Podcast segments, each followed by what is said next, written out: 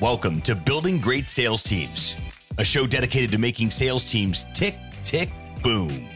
I didn't have a playbook starting out. I had to learn everything the hard way. The good news is, you don't have to. Great sales teams are not recruited, they are built block by block. Let's get to work.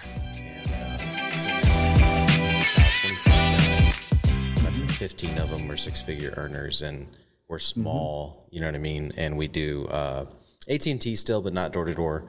Uh, We mainly uh, manage like apartment complexes, and Okay. then uh, we we have a solar division as well, and then uh, consulting now. So, okay. Just those three. You. Those three branches. Yeah. And you're like barely 25, right? I mean, No, I'm 35. Thank you, though. Appreciate that. Uh, that's so awesome. So, so we're gonna start the podcast with that line. okay. You're barely 25, right? Yeah, Yeah. absolutely. All right. yeah. So I'll jump into the uh, the intro here, and we'll just we'll we'll get rolling because we're already having great conversation. So I don't Okay. think we need to structure it any any which way or anything. All right, let me just jump I in. like here. it. All right. Oh wait, how do you pronounce your last name? S- spate. Spate. Okay, I was going to butcher that, so I'm glad I asked you. Okay. Thank you. All right, guys, we got Harry Spaight. Harry serves others by mentoring people on growing their business and sales. Uh, Harry's a keynote speaker, coach, and author of Selling with Dignity Your Formula for Life Changing Sales Results. And if I might add, honestly, it's, it's, a, it's a formula for life changing results in general. And uh, he's also the host of the Sales Made Easy podcast. Harry, welcome to Building Great Sales Teams. We're, we're honored to have you. Oh, Doug, it's so awesome to be here, man. I love the energy already. And why did you say what you said? Because I totally believe what you said about my book Uh-huh. is all about what you said. I couldn't even say it any better. So why? Where does that come from? Well, I I'm a hundred. I'm only hundred pages in. I'll be honest. I'm hundred pages Okay. in. I actually lost the book in one of my book bags. As soon as I, as soon as you booked the podcast, I uh, I started reading it and I couldn't put it down. And then I I lost one of my book bags and I have like three of them. And uh, it, it ended up being under the seat of my truck. But um, which it's it's a little compartment thing. I Yeah. have a clean vehicle, but it's next to the there. French fries. Yeah, exactly. so, uh, but I'm I'm a hundred pages in, and I was just like, man, I haven't I haven't resonated with an author uh, this much in a long time, and I, I really believe in a lot of the things that you're teaching. So I'm I'm glad that your company reached out to us about the uh, the the podcast. I'm I'm very excited. Um, and so on that subject, how would you say, because most of the people that are listening to this are either just starting out with their sales teams, you know, they, they want to learn how to grow one, um, or they have, you know, maybe like a 20 person sales team. So they probably read a bunch of different sales books and stuff like that. How is this one different? Uh, it's all about the people. It's not about strategy, tactics, Okay. and so forth, right? Where, so I've done the sales teams, uh, leading sales teams, building sales teams from one to well, not huge, but you know, fifteen or so. Uh-huh. And, but I I came from a, a ministry background, so talk about servant leadership. That's all I knew. And culturally, that's not typically what happens with a publicly held company. Not at all. Um, they're not about they're about numbers, right? It's all about the numbers, spreadsheets, activity management, and so forth. Um, and I just try to work around that and do the best I could with playing the system to some degree. But it was really all about people, people that meant something, even when I had to let people go um, which you know happens in sales, and you know you give them an opportunity to, you know, to help them perform better and so forth. But sometimes the best sales job people give you is when they're interviewing, right? Uh huh. Yeah. So to answer your story, to me, it's all about the people and to be better at working with people. And that ties into our lives. It ties into our families. You can't be one that sells with dignity and then go home and tr- mistreat your wife or mistreat your children, right? So Absolutely. it's really all connected. No, I love that. Thought on that. And it, it's very true. You and I were talking about it before we got kicked off here. um, early in my career. You know, I was about 23 when I started my sales company and um, had a lot of success early on, all about the numbers, you know, boiler room type Yeah. uh, mentality. And uh, that worked for somebody that wasn't building a family. You know, that worked for for somebody that wasn't al- aligned on core values and and uh, didn't under, understand what he wanted to leave in terms of legacy, right? And it, but it only worked for so long. You know, it was a temporary, I, I guess, satisfaction, right? It didn't create any long term sustainability as far as uh, a company was concerned or a sales culture was concerned. And so, a lot of the things you talk about in your book um, that you preach not to do have temporary results, right? And and then, but long term, what you're talking about in terms of uh, building the, a proper culture and selling with dignity, long term, that's I feel like that's going to win, and it and it, it has for me once I changed my direction. Yeah, that's awesome. Yeah, so I mean, I love what you're uh, becoming aware about it means, right? It's just as a young man at 23, I mean, what can you possibly know other than what you've been taught, right? It's not like you have this great history of observation and you say, I wonder. I wonder if why this is, right? We just do at that age. We Yeah. just do pretty much what we're told. This Yeah. works. Just do it. Go make it happen. You know, and I hear this in sales all the time. It's just you got to make it happen. You just got to go make it happen. I used to say something similarly, but it was when you built a team around you and you mm-hmm. had people that had shared the same values or similar values uh, about working hard, taking care of people, and so forth. Well, part of making it happen was getting out and speaking with people Yeah, right? Just getting in the mix to me was huge. Um, and then good things would happen. So I believe in the line, but I also believe in the substance, like you said, behind it too, right? So I'm I'm really curious. Um, well, not curious because I have read the first part of your book, so I know most of this, but our listeners haven't. So, um, tell tell us about the journey up to selling with dignity, because you you didn't start out in the traditional sales entry level salesperson space. You started out in the ultimate sale, which is you know the gospel, right? Yeah, exactly. So I started out in the gospel. I mean, I came out of high school looking for purpose in life, felt like I found it. And then I spent the next 15 years or so pursuing that and ended up getting married with a believer. She had similar adventurous values that I did. So it was like, if you're going to do something, go, I felt like go all in, right? So we ended up getting, you know, we traveled to, uh, like this is 1990. We were in Berlin, Germany, Mm-hmm. shipping away. That was then called the Berlin Wall. I don't know if anyone knows that anymore. But we, you know, we took part of that just after the freedom, after the wall came down. It was still standing, obviously. Wow. And then a couple years later, we were in St. Petersburg, Russia, after they renamed it from Leningrad. Uh-huh. And so communism had just collapsed. Boris Yeltsin had said, you know, we're going to be free. And with uh, that and that experience, we, we then went really adventurous and decided to go try living in a foreign country for a couple of years, which we ended up doing with the Dominican Republic. Wow. So, long story short, our lives changed for the better when we traveled. We saw different people, different cultures. Our understanding of humanity was vastly different from what it was going in. And, and you know, I I really encourage international travel because your eyes just open up compared to the way if you live in one country like we do in the states Right. versus Europeans who travel and get different cultures all the time, right? When they're crossing borders, Yeah. right? So, yeah, so it's just an incredible experience. And then when I got into sales, it was me coming from that background. So I stood out.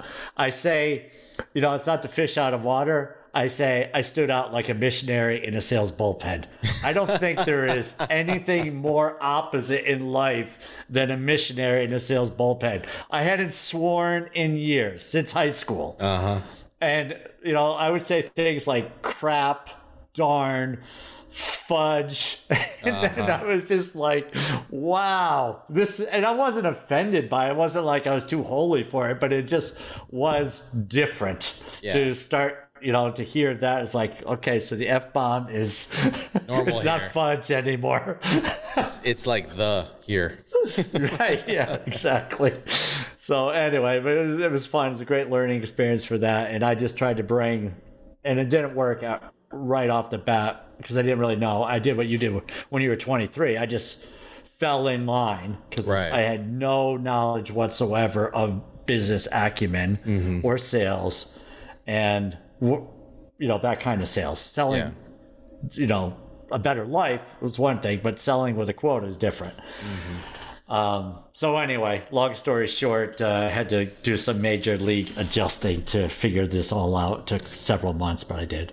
I can, I, I can imagine so. And, you know, the education you must have gotten abroad, uh, traveling and selling the gospel. And, and that is, you know, that is an incredibly, incredibly hard sell, especially after a country's been a certain way for so long. And, and that is Right. literally hidden from them and they get in trouble if they read it. I, I, I can imagine Yeah. some of the people you're talking to don't even want to look at it. Don't even want to be around exactly. it because, Yeah. you know, they think that they're going to, you know, deal with some type of judgment from the government, you know, if they Yeah, do that. So, yeah. And then there was the other side. So there's definitely that, and then the other side was so much was going on underground mm-hmm. that people, you know, were just happy that it was open. yeah. which I found like as a communist country. So I'm, I'm curious about China, for instance, Yeah. right? Because people are told to believe a certain way. Your government is God, right? There's nothing more important than the government. And you can see how some of these communist countries act. They just, uh, you know, it's not about the people. They'll sacrifice their people for the sake of the government without any qualms at all Yeah. right? Even in East Berlin. I mean, it was in the 1980s. Mm-hmm. Someone was shot and killed trying to leave their own country. Yeah. That's crazy. I mean, can you imagine? I mean, it's just this is the stuff. I mean, we're we're. I mean, We- in the have no 1980s, right? This is 1980s. Uh-huh. Yeah, and so when, when you know, and this still goes on, right? Still going on in mm-hmm. China, I'm sure. Um, no offense to all the Chinese uh, nationalists that are listening, but yeah. No, I I, mean, these these countries can be brutal, and to see, you know, these these people that just are going to stick with their faith in spite of what's going on around them is really shows you the power of faith, to say the least. yeah, I can, I, I can imagine so. So having all that, those experiences and then going into, you know, American sales and, and copier B2B sales at that.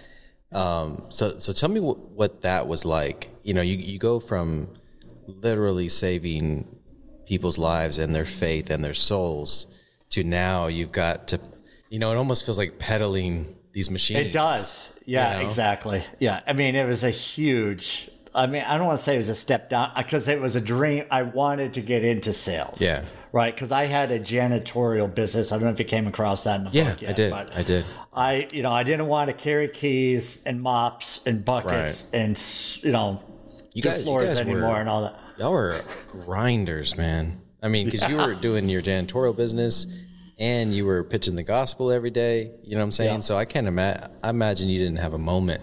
You know? I no no. In fact, uh, and, I look back at what I did, and I look at my children who are now early twenties, and say, Mm-hmm. "Yeah, you have no idea. you, they don't know my past life. They, There's no way that I can describe it. But anyway, um, to get answer your question, that whole, you know, w- once you see the bigger picture in life then you get way beyond all of the idiotic things that Mm-hmm. people argue over and are jealous about and Yeah. feel like they need to stand on top of their little mountain and so forth. It's like, and plant their flag. yeah, yeah, exactly. you know, and it's just uh, so it's not like I'm any better. It's just that that the world educated me to some Yeah, it's degree, right? The cultures ed- exactly, and so getting into sales, I didn't take it as personally Okay. And I could just remind myself big picture things. And this is about people. Again, it took me several months to figure this out, mm-hmm. which looking back is was really pretty quick. But in mm-hmm. the middle of it, when you're being asked every day, what are we selling today? You know, what are you going to close today? You know, who are we talking to? Is like, Yeah. and I'm getting barraged were barraged with this stuff and I didn't know what good looked like. I didn't know what bad looked like. I figured that zeros on the board were not good. Yeah. And that's what I was doing. Yeah. Um, but looking back now and saying, well, it took me about five or six months to ramp up where I started making sales. Um, heck, that wasn't bad at all. But in the middle of it, it seemed like eternity. yeah. So I think there's Right? a, that- yeah. a few good points you're bringing up, and then and one of them is you know the micromanagement. You know what I'm saying can be mm-hmm. exhausting in itself, right? Sales is is an emotional business if you let it be, right? And like you said, you didn't take it personally, so even though you're th- you were throwing up zeros initially, and you were probably dealing with a lot of rejection. I mean, you were already used to that back in the day, Right. Like it was Yep. easy, and you were used to working working your butt off for four, probably 40 to 50 hours a week in your business and then another 40 to 50 hours a week as a missionary. So I can imagine you were kind of set up to be a salesperson in a sense because you had that grind already, right? You were used to being told no or being, you know, I mean, maybe this is a strong word, but persecuted for your faith. You know, you're in foreign countries that don't believe that, right?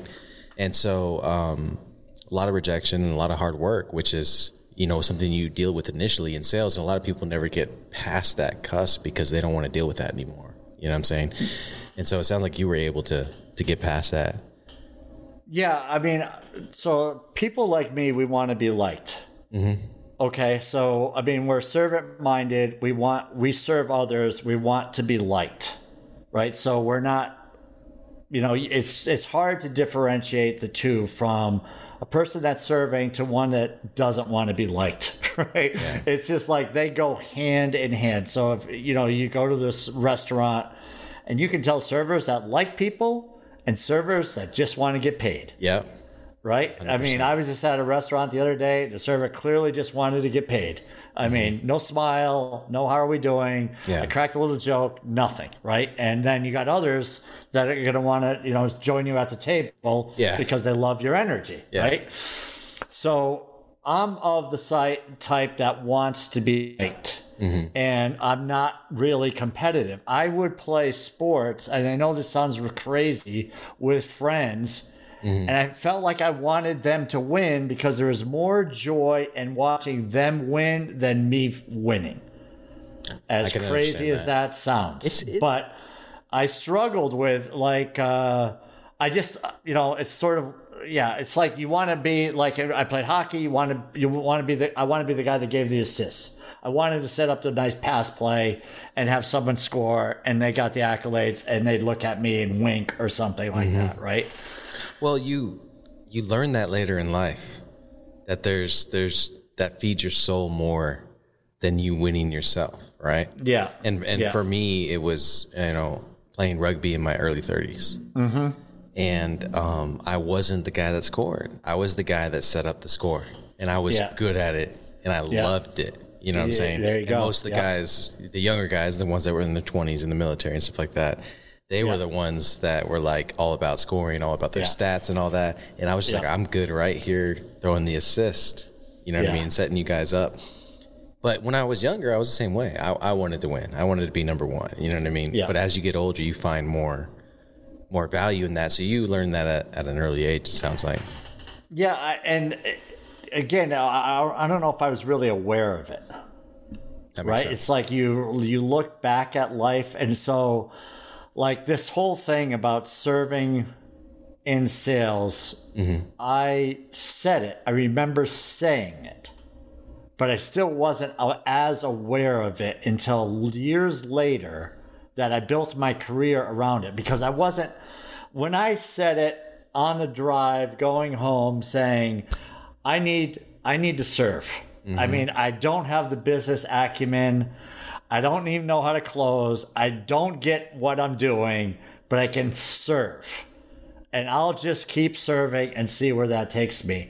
And then I kind of forgot about it, right? But it just became part of my mantra Mm-hmm. and you just it was like whatever unconsciously conscious i forgot Yeah. what that whole thing is No, that's a right where you just thing. do things um, without even thinking Mm-hmm. but then looking back i said yeah i was doing it there i was doing it there and it was really pretty interesting to see how that all played out in life and when it didn't play out in life when i tr- strayed from it right? Un- due to whatever, right? It's like you see someone else succeeding doing something, you try something, and then you say, nah, that's not me.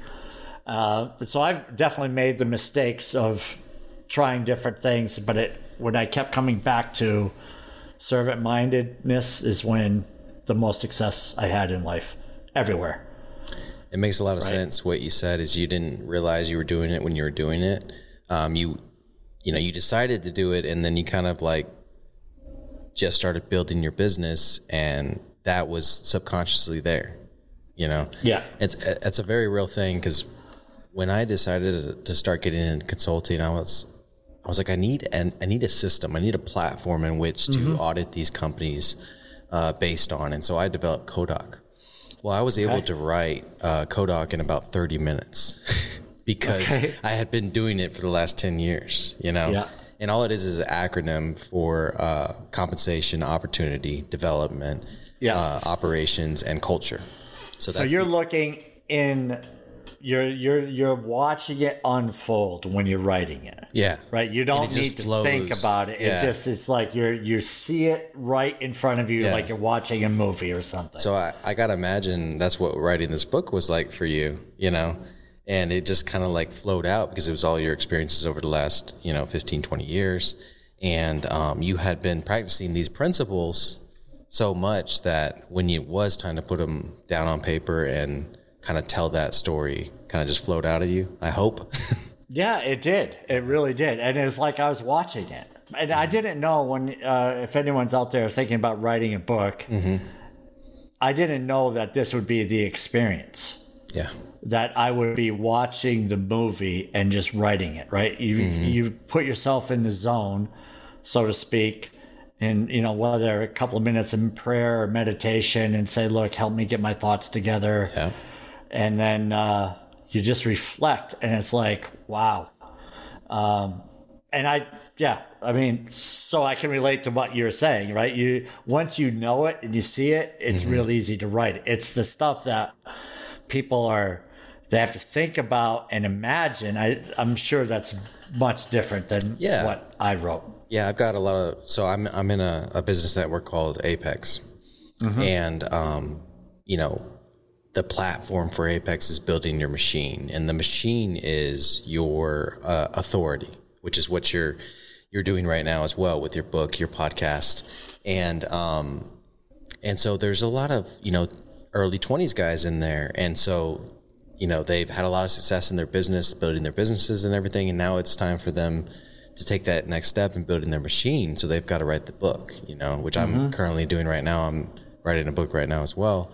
And I got to imagine it's so much harder for them because their experiences are, you know, like this, you know, mm-hmm. and, and you maybe mine are here and then, you know, yours are here, you know what I'm saying? So I, I got to imagine as you get older, it gets easier to write that, write that book on a certain subject because you've had 20, 30, 40 years of experience in it, whatever the case is. So It seems logical, right? But I think a lot of us probably do what I did, which is come up with the idea and then wait 10 years or mm-hmm. longer. absolutely. So the fact that you're doing it at a young age, you know, I commend you for it. I appreciate it's, You know, it's, you know, I the younger authors I met that are just, you write what you know, Yeah. right? It doesn't. I mean, you you have your audience. You bring value. Doesn't mean you won't write again. It's Yeah. not the only thing you'll ever write, you know. And it's like, for when you're around those types of people and you see how simple it can be, it's just like, what was I waiting so long Yeah. for? What was I waiting Right? for? Waiting Exactly. for perfection, waiting to die and come back in another life. I mean, who knows? Mm-hmm. But some people just they just don't do it because they they overthink, and it really doesn't have to be that way. Absolutely. I mean, like uh, like kids, like my son who is uh, early twenties, twenty He was a scrawny, I mean, pencil of a kid, right? And then he started working out, and now he's just, you know, I don't want to mess with him type kid, right? I mean, he's he, He's a beast. He is ripped, um, but he's he's thin. He's still like 150 pounds, and he's six feet tall, but he is ripped right? Washboard, uh, abdomen, and so forth. Uh-huh. So I said to him, I was like, You're a walking book. You do realize this. yeah. And he, he you know, he's like, Well, what are you talking about? And so it's just it's just those stories about where you can say this is my journey, this is where I was, this is where I am today, and tie it in with other stories of things you learn in life, which he's got a lot of them. Trust me. Uh, Yeah. from bad experience of learning the life the hard way. But uh, these are things that we all have. Right? We don't have to overthink. We all have these stories, and sometimes it's just it's just putting ourselves, uh, as Jim Rohn said, um, work on yourself. I can't put his accent, his twang in there, but Right. he talks about working on yourself. And if you can find the time where you just say, I'm going to just reflect and work on myself, work on my writings, work on my book, my creativity. It's it's a, it's a whole different, better world, in my opinion, when you can start doing that. So What's your thought? So one of the the conversations that I want to have more on this podcast, and I'm glad we're getting into this because, you know, I've had so many conversations outside of the podcast that turn from building great sales teams to building great people. You know, and um, what I mean by that is I'll be talking with another owner that I'm consulting with, and you know he'll be struggling with communicating to his sales team certain things, and I'm like, well, what do you do in your life that makes you successful, and give them that formula. You know what I'm mm-hmm. saying? Like, why does building great sales teams just have to be about, like you said earlier, the numbers, the marks, the amount of clients, the amount of phone calls, the metrics, all that tactical stuff? It needs to be about making better humans in the process too, right? Right. So a lot of the stuff that we go out and we learn, or we read, or we learn the hard way, you know, um, we need to be transferring that to our people in general, Absolutely. whether it's your your network, your friends, your family, uh, but in this case, your sales team, right? Yeah. And so But that's hard, you realize. it's incredibly hard because you have to Yeah, get I mean- vulnerable and you have to tell them Yeah, why exactly. you feel that Yeah. way. You know, Yeah. Right, because you're talking about a leader, Mm-hmm. and most leaders don't. I mean, I don't know about most, but whatever. There's a high percentage of leaders that don't want to do what to be vulnerable. they don't want to. They don't want to show that hey, I'm I make Human. mistakes too, Yeah. right? And I, I was that person in my 20s, Yeah. 100%. I had the suit, I had the look, you know what I mean? I had everything together. You know? Mm-hmm. Yeah. And Yeah. I didn't. I didn't at all. Yeah. And now in my 30s, I'm more vulnerable. I go on podcasts and I talk about, you know, my unfaithfulness in my 20s and my divorce and all that type of Mm-hmm. stuff. And it, and it does, it frees people to come into my circle and let me share that experience with them so that they either don't do the same thing or they already have and they know they can come back from it. Right.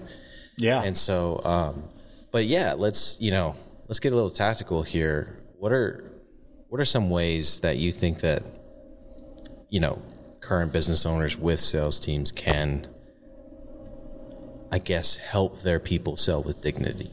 You know what I mean? It. Yeah. You have a well, kind of a one, two, three, or is it more about the mindset? yeah. I mean, the mindset is the one, two, three. I mean, Mm-hmm. I think sales is almost all mindset, except you have to ask for the business. Right. right? I mean, th- this is where there's people that fall short is that they do a lot of the good things, servant mindedness, but they don't feel like they can ask for the business, unfortunately. Okay. And, you know, that's where a guy like me, or like, take me on the sales call, mm-hmm. right? Because I don't mind asking for the business. You've earned it, right? So mm-hmm. when you earn it, you've got to ask. But to, to answer your question, I think if culturally, if you just have a culture where you say we're going to do the right thing mm-hmm. and do the right thing then you're and you don't put up with we're not doing the right thing and like every deal is good when they're not right? When you know that something is being exposed as being dirty then you mm-hmm. have to end it right? Yeah. but like i think it is it is established with the culture of the company. What what's important? Now i'm not a holier than thou guy by any stretch. Trust mm-hmm. me i have made the mistakes. I've overcharged people. Mm-hmm. And then i felt dirty. Yeah. right? It's like this is not win-win. This is taking. I took advantage you know now i'm going to find a way to give some of it back whatever right Yeah. it's just because it's just it's, it's learning Yeah. right i, I part you know it's right if it's the problem is when you know and you stay doing it Yeah. right i mean so the the culture is people and i i didn't come up with this uh, scott mcgregor um, he does this thing people over everything Okay. Um, people over everything is really the, as simple and as pure as it gets um, when you start thinking that way. People over numbers, right? Um, if you start treating people as their value is limited and it's just about the numbers, then you know that's that's not good anywhere. Yeah. And it's not good in sales, and it's not good with your clients because your clients, this comes through in your clients, and I've seen it, right? Where years ago, I was in a situation where we had a very, very nice client. They had mm-hmm. lots of technology from us. They're spending a lot of money with us. And we had this little $2,000 issue. Okay. And I'm a big picture guy. I said, hmm, $2,000 or $100,000 a year. Business. 2000 100000 right? Five years 500000 for $2000 it's simple right? Fix the two solve the $2000 issue. Well our minutia leader was all about the minutia all about the data says we can't we can't lose money on this $2000 problem we mm-hmm. can't lose money so instead we lost the entire account so over five years, you just threw out a half a million dollars, Yeah. but your two thousand dollars is is whole. How does that make sense? But this is the, this is where The vision comes you know, into place. right, and the way you treat people, the way you treat your salespeople, the way you treat your clients, it's not different. You mm-hmm. can't say I'm going to treat my clients one way and my salespeople another. It shows up, right? It always shows up. So coming from a place of putting people understanding their value is tantamount, I think, to running a successful culture, right? Taking care of people, like this this idea of not paying salespeople unless they sell something. Yeah. Okay. Commission only, that works in some businesses. Mm-hmm. But if you want people around, I mean, I did this commission only thing. I pretty much had to breathe in a mirror and I got a job, right? Yeah. What good is that, right? Their, their turnover is massive. So if you want quality people to stick around, give them something. I'm not saying you have to pay them a million dollars, Right. But make it where they don't have to sweat over paying a couple of their bills every month because they are trying to do the right thing. When you put the pressure on that they have no income, mm-hmm. and then you want them to always do the right thing, well. You're you're setting them up to fail in Yeah. one way or the other, and those types of people would rather them fail morally than in business. That's really, I mean, that's what it comes down to, in my opinion. That makes a lot of sense. You know, uh, we we a year ago we enacted a a five hundred dollar a week base against commission, and uh, we knew it wasn't much. You know what I mean? But you know, we're we're a commission only company. Our whole company is driven by commission. There is no recurring revenue. There's no you know none of that. It's every we have to make a sale in order to operate every month. And so, um, and I've been doing that for 12 years, so I'm used to it, Yep. right? It, it, Yep. it, it's not my North Star at all. Because I know that the success will come, just like you said, if you take care of the people. And it, it took a long time for me to learn that, you know, and uh, it took a lot of not getting a check some weeks and not getting a check some months to to put this policy in place, right? Yeah. Um, but since then, the people that I've had, the core group, you know, probably 80 to 85% of my people, whether it be staff or sales, have have been with me for at least a year or more. Which in my business, that's a lot. Yeah. You know that, that that's a you know it used to be 70 percent of the sales force turned over. Yeah. Period. I'm, I'm familiar with that. Commission only, door to door. I mean, this is Yeah. the lowest of the low in brutal. sales positions. Yeah. Yep. And so um, the fact that we've been able to turn that tide has been huge. And what you were saying earlier about selling with integrity, selling with dignity, um, one of our core values is we operate with integrity. You know, so it's communicated from early on, you know, in our core values, in our posters on our walls, that that's how we operate. And if you operate outside of that, then we're going to have an issue. You know, and typically we let we we allow it to happen once. You know, where it's blatant that they took advantage of a customer or something like that. We make the customer whole. And then, mm-hmm. and then, you know, we allow that to happen once. We have a formal write up and everything. And then if it happens again, they're gone. You know, it's mm-hmm. usually a two strike policy because yeah. once you do it again, like you said, you're aware of it. You know the Yeah. code of conduct. You know you know how we operate, and we don't operate like that. And and honestly, the way that we hire now, I I haven't had to deal with that in a long time Yeah. because they already know what kind of company we are because our, our the, the messaging in the ad is in there and then when they get on our company wide calls it's there you know what i'm saying mm-hmm. and it's constant from the staff from the vp of sales all the way down and so we're constantly auditing people when they come into the company making sure that they align with our core values you know Yeah, I love it. So- well, so your your expectations then are that people are going to stay for a year or two. I mean, Like, more typically more now. hire- We've Okay. we've whittled it down because you know we decided to start operating on core values about a year ago. That we really dialed them in, we laid them out, and we said, "This is it." Yeah. You know, and we were introduced to core values uh, from an individual named uh, Thomas Keenan, and um, he wrote. You know, we are talking about cursing.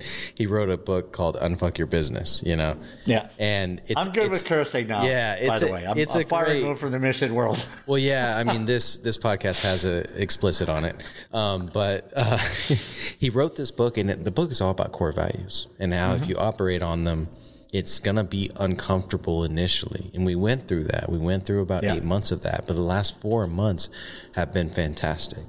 And the people that are with us now have gone to where they've only made the $500 base for months in a row, but now they're mm-hmm. making 15 to 20 grand a month. You know what I'm saying? Yeah. So they they dealt with the hard part yeah. and they Right. went through it because they aligned with us. Yeah. And they believed Well, that they were working towards something greater than just their own check, you know? Exactly. I love it. Yeah, and I'm excited to, to correct. Like, so I don't. So when commission only is where you have a future and potential, I'm not against it. Mm-hmm. Right. What I am against is hire everybody, survival of the fittest. Right. Yeah. Very few people get the love, and you know, Yeah. Burn know. and churn, and those people are just not treated. But when you're like, I would look at again is that like there's some companies in real estate that I mean they're all commission only, Yeah. But there are others that some will really take care of the people, Mm-hmm. and others don't care.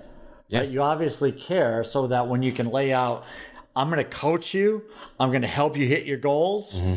right? Understanding what your goals are, and I'm going to help you get there. And we're going to give you a little bit of something, but it's not going to take long. It's sometimes sales is a sacrifice to Oh, get into it. It's not like you're making a hundred grand in your first six months right? And people used to, whenever I used to hire, and I still, you know, periodically do, people will say, I ask, well, how much you want to make? So six figures. When do you expect to make that? It's like, do you right out of the gate Yeah. after a year? like, like when? What is the ramp up to make six figures in your mind? You know, it's not going to happen in month one. it's not happening in month two or three right? But it takes some time to build up a client base and you know funnel and so Pipeline. forth. Yeah. So, 100%. but yeah, I, I really like the core values, uh, building your business on that. Yeah, I mean it's a big Great deal. stuff. It's a big deal for us.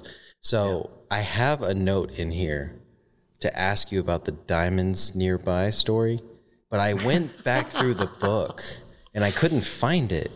Yeah. And, and but I'm gonna ask you anyways. Can you can you tell us? Can you tell the listeners that story real quick? Because there was a reason I highlighted it. Okay, so it's um, it was a story written back in the 1800s, and this fellow who um, um, it's it's about the uh, diamonds being ultimately where a farmer sells his land because he sees the value of diamonds and he goes in search for diamonds, ends up dying tragically. The people who buy his farm see the diamonds, find diamonds. Uh-huh. So the diamonds were right under his nose the whole time. Mm-hmm. So I tie that into sales that we're always potentially looking for greener pastures. Mm-hmm. My territory isn't, my town isn't, you know, whatever. It's not as good as so and so. They've got it made, you know, they've got everything. I've got nothing. And I just ask is like if other businesses are succeeding in your piece of the pie, wherever that is, mm-hmm. can your business succeed there as well? Yeah. right? And it's really that simple. And if the answer is no, like for instance, if you're trying to sell technology in a plot of land that is just farmland and there's no population and you're trying mm-hmm. to sell stuff for servers or whatever, it's probably not a good fit. Right. But once you're in an area where there is technology, are you taking advantage of the opportunity mm-hmm. there? Or are you always looking? Because people that go from one thing to another never find their happiness. They rarely find success. I've seen it for years and years. Mm-hmm. People job hunting, job, what what do you call it? Hopping Hopping. Yeah. every every year i mean 12 jobs in 13 years i've seen it. It's like mm-hmm. how do you ever make money doing this? How do you ever right build a reputation doing this? Yeah. you can't. You, your tough. reputation is i'm going to hop jobs and you know i'm going to take my clients all the time i mean i just don't think that is. I'm not saying you have to stay in the same place for 20 years but Right. You do i feel like you're missing out on opportunities when you move so much that you can't build something that endures right And there's What's so many thought? there's so many examples of that. You know, for one, the the biggest thing that that you know whether you're an entrepreneur or a salesperson you need to learn is wherever you go, there you are, right? And typically, if you're a top performing salesperson, mm. you can be a top performing salesperson anywhere. Doesn't matter mm-hmm. the turf, doesn't matter the product, whatever the case is. If you have good disciplines, you know what I mean. Yep. And, and and that's too often when it happens when you don't have good discipline, and so you need the perfect scenario, the perfect product, the perfect turf in order to be successful, right? You know, and I saw it with my company. You know, we were selling AT and T Uverse, right? Mm-hmm. And we were selling Uverse when it was the only whole home DVR on the market, so you could pause in one room, play in another, Yeah. and and nobody else was doing that, so we were killing it. And mm-hmm. then DirecTV started doing their whole home Genie, and then Time Warner had a whole home DVR. Yeah. And all of a sudden, our numbers, you know what I'm saying? right And and we were able to maintain and, and grow eventually because we had somewhat of a foundation, but it wasn't that good yet. Mm-hmm. So I mean, and and then there's another saying that comes to mind: the grass is greenest where you water it. yeah You know, if you keep looking over the fence at the other grass, your grass mm-hmm. that you have is going to die. You know, same thing goes into life, right? Into your marriage. If you don't sow into your marriage, it's not going to grow. You know what I mean? If you're always distracted by things going on outside of your marriage or other women or other, you know, uh, work or whatever the case is, you don't sow into your marriage, it's not going to grow. You know? Yeah, And, and, it, t- it typically takes our 20s to learn that. You know what I mean? yeah well it's it, and it can take again awareness can come at uh, and sometimes it never comes Yeah. Right? Unfortunately. I mean, it's just you know, I mean, how many? Eh, again, no offense. I'm not trying to pick on people. Right. I've known people over the years, especially in the faith that I was in. Mm-hmm. People were on their third and fourth marriage Yeah. and not even looking in the mirror. Yeah. The problem is always with the other person. Mm-hmm. A hundred percent of the time, and they would pass along because I I used to do all this counseling and so forth. Uh-huh. And it's like, can we, you know, trying to tactfully bring up, it's like, can we look at working on ourselves a little bit? Uh-huh. Right. And it's, it's same is true in business, right? Same is true with salespeople and sales leadership, where we're blaming sales leadership as our problem, the owner's our problem. It's like, can we can we take any of the blame? Can we look at all and make, as Jim Rohn would say, can we make ourselves a little bit better? Yeah. Right? What will that do? And like, you know, the way some people view authority. I mean, a lot of salespeople. I don't know if you're like this, but we're a little bit rebels, right? I mean, I was a missionary, but I was a rebel, right? That's why I did what I did, uh-huh. right? Because you know, people don't just pack up and go live in the Dominican Republic and live in a grass thatched roof and have all kinds of bugs in it and so forth. Like that's not normal. Right? We're we're we're a bit adventurous, rebellious. So when authority speaks to us, we're like, yeah, I'm going to take that with a grain of salt, right? I don't really think you're, You're not always ser- Oh, you were you- serious. You know a little better. Yeah, so I'm not sure where I was going with that, but I mean, I know it was really it was a great point. But mm-hmm. you know, this is what I do is I sometimes forget my points. No. but this this idea that oh yeah, okay, so I was tying it in. Mm-hmm. So we're a little bit of rebels. And I was talking about the person that goes through four marriages and then Right. starts still looking for the perfect solution. Yeah. We can still look for the perfect boss. We can look for the ideal company. Guess what? It's not out there. There is no perfection out there. Someone's going to have a bad day. Someone's going to be disgruntled. Someone's going to say, We're paying you too much, or we got to cut back here, or we're not going to pay you until we get funded ourselves, or whatever they say may rub you the wrong way. You're going to go every time someone rubs you the wrong way, you're going to go pack up and go somewhere else. And I just think that's silly because It is. perfection. And that's my wife. She stayed with me for a long time. She knows perfection does not exist. She's married to me. No. Exactly. I'm the I'm the same way. Um, no, it's it's it's it's funny you say that. I've got a I've got a story for you, but uh, Okay. What is it? We're gonna we're gonna run out of time here, so Okay, I'm gonna right, okay. I'm gonna start a new question at the end of every podcast. You- You're the Okay. first person I'm gonna do it on, and Okay. and I love that it's you because I I feel like you've got this dialed in. Um, so the question is, have you thought about the legacy you would leave behind, and what does that look like to you? Yeah. Okay. Yes. I love the question. Um, so the legacy is um, live for your purpose, and you show whoever is around you. Like I have kids. Uh, I'm showing them I'm living my purpose. When we don't live our purpose, we let life direct us instead of directing life and this came i I, I've lived my purpose for many years and I stopped living my purpose so I can speak both sides of this.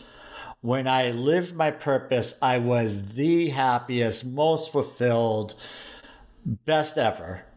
And then I stopped living my purpose and then I became like disgruntled, lost, mm-hmm. you know, and then it's like, wait a minute, I'm not living my purpose Right. and then to say I can now show my children because I lived my purpose when they're really too young to know what I was doing. yeah.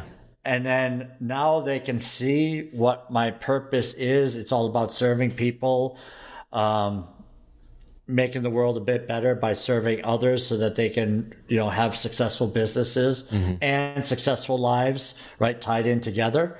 They can see that. I'm hoping that they can make similar decisions throughout their life instead of life happening to them. Right. I love that. I love that. And I think that's unfortunate is that and I just read this statistic because Mondays used to drive me crazy years ago. Mondays. Uh-huh. And I've always looked at, since then, I've looked at Mondays as like one seventh of my life. Okay. I, I'm not a math genius, but I do know there are seven days. Monday makes up one day of the week. That means it's one seventh of my life. Mm-hmm. Why would I not love one seventh of my life? Hundred percent. right? So I read, so I'm looking at this thought, and I read somewhere that like to 70, some ridiculous number, 70% of the population doesn't like Mondays. Heart attacks on Mondays, strokes on mm-hmm. Mondays. You know, sickness more, more started on Monday. It's bec- and it's like, what the heck? Why? Right? It's our life right? It's our life. So mm-hmm. why would we wish it away, hate it, you know, just things we do just don't make sense. So whenever I catch myself in that mindset, I, I want to snap out of it immediately. Yeah. What's your, what's your take? Well, I mean, I I love what you're saying because it's it's so true. If you're living your purpose, Monday's just another day that you get to live your purpose, and you get to help others. In in in in your case, and um, so when I was looking at the cover of your book, I noticed the the hands shaking, Yeah. and uh, you know, it just reminded me, basically, excuse me, how I feel when I am living my purpose. I'm in a, a flow state, right? And I had this trip a while back that on the trip I got to pour into others. I got to be around like-minded individuals, um, and I got to see these amazing things happen with a mentor of mine, right? And just every conversation was just an amazing conversation, you know Yeah. about you know development and mindset and pouring into each other and what we're doing at home with our families and how we're leading them and everything. And so i was in a flow state for the whole trip. Mm-hmm. And, mm-hmm. and it, it it very much reminds me of the cover of your book because that's what it feels like. Mm. You know And if i could describe the way that i felt it in, in in a picture it would be that connecting with other people and living your purpose. And that's what it looks like when you're living your purpose you're almost glowing Yeah. you know what I mean? Yeah. And so it, it, it it's such a great example chills, of man. that. That's yeah. so great. Yeah. So you're definitely headed in the right direction, brother. Um, how? Okay, first off, how can we pick up a, a copy of your book? I think I just went on and on. No, did I order it? No, I went on Amazon. I want to say it's on Amazon, correct? It is, but if you want to, um, yeah, I could probably send you a link that if your listeners Yeah, want, I can put it in the show uh, notes. That'd be great. Put it in the show notes, and we give them a discount and a signed copy. Oh, wow, that would be amazing. Yeah, I'm Yeah. gonna have to get one of those then for sure. Yeah. Okay. No, that's great. and uh, where, where's the best uh, way for them to get a hold of you? Um, you can go to my website, which is uh, harryspaight.com, and you're going to see the spelling of my name somewhere in the show notes. So Absolutely. um, that's easy. And Selling with Dignity is going to put me there and find me on LinkedIn or Twitter. Um, feel free to connect. I try to provide value wherever. Awesome. So, yeah, it's all about that. I appreciate it, Harry. Um, I It's been a appreciate you coming on the show. we show. gotta get you on a uh, on, on. Yeah, I would love that. favor. I I'm love that. rebranding my podcast, and I knew you and I spoke about this. But I'm now I figured it out that everything is selling with dignity with me. So my Yeah. podcast name is going to be selling with dignity. Mm-hmm. Um, so we'll get you on that, and uh, you know I want to know more about the core values, some of the lessons you've learned, and yeah, that'd know, be fantastic. It's a great conversation. So really grateful for you having me on this one. Yeah, absolutely. It's it's it's it's been an honor. Thank you so much, Harry. All right, my friend. Thanks so much for tuning into this episode of Building Great Sales Teams. We sure do appreciate it. If you haven't done so already, make sure you're subscribed to the show wherever you consume podcasts. This way, you'll get notifications as new episodes become available. Remember, great sales teams are not recruited, they are built block by block. Until next time.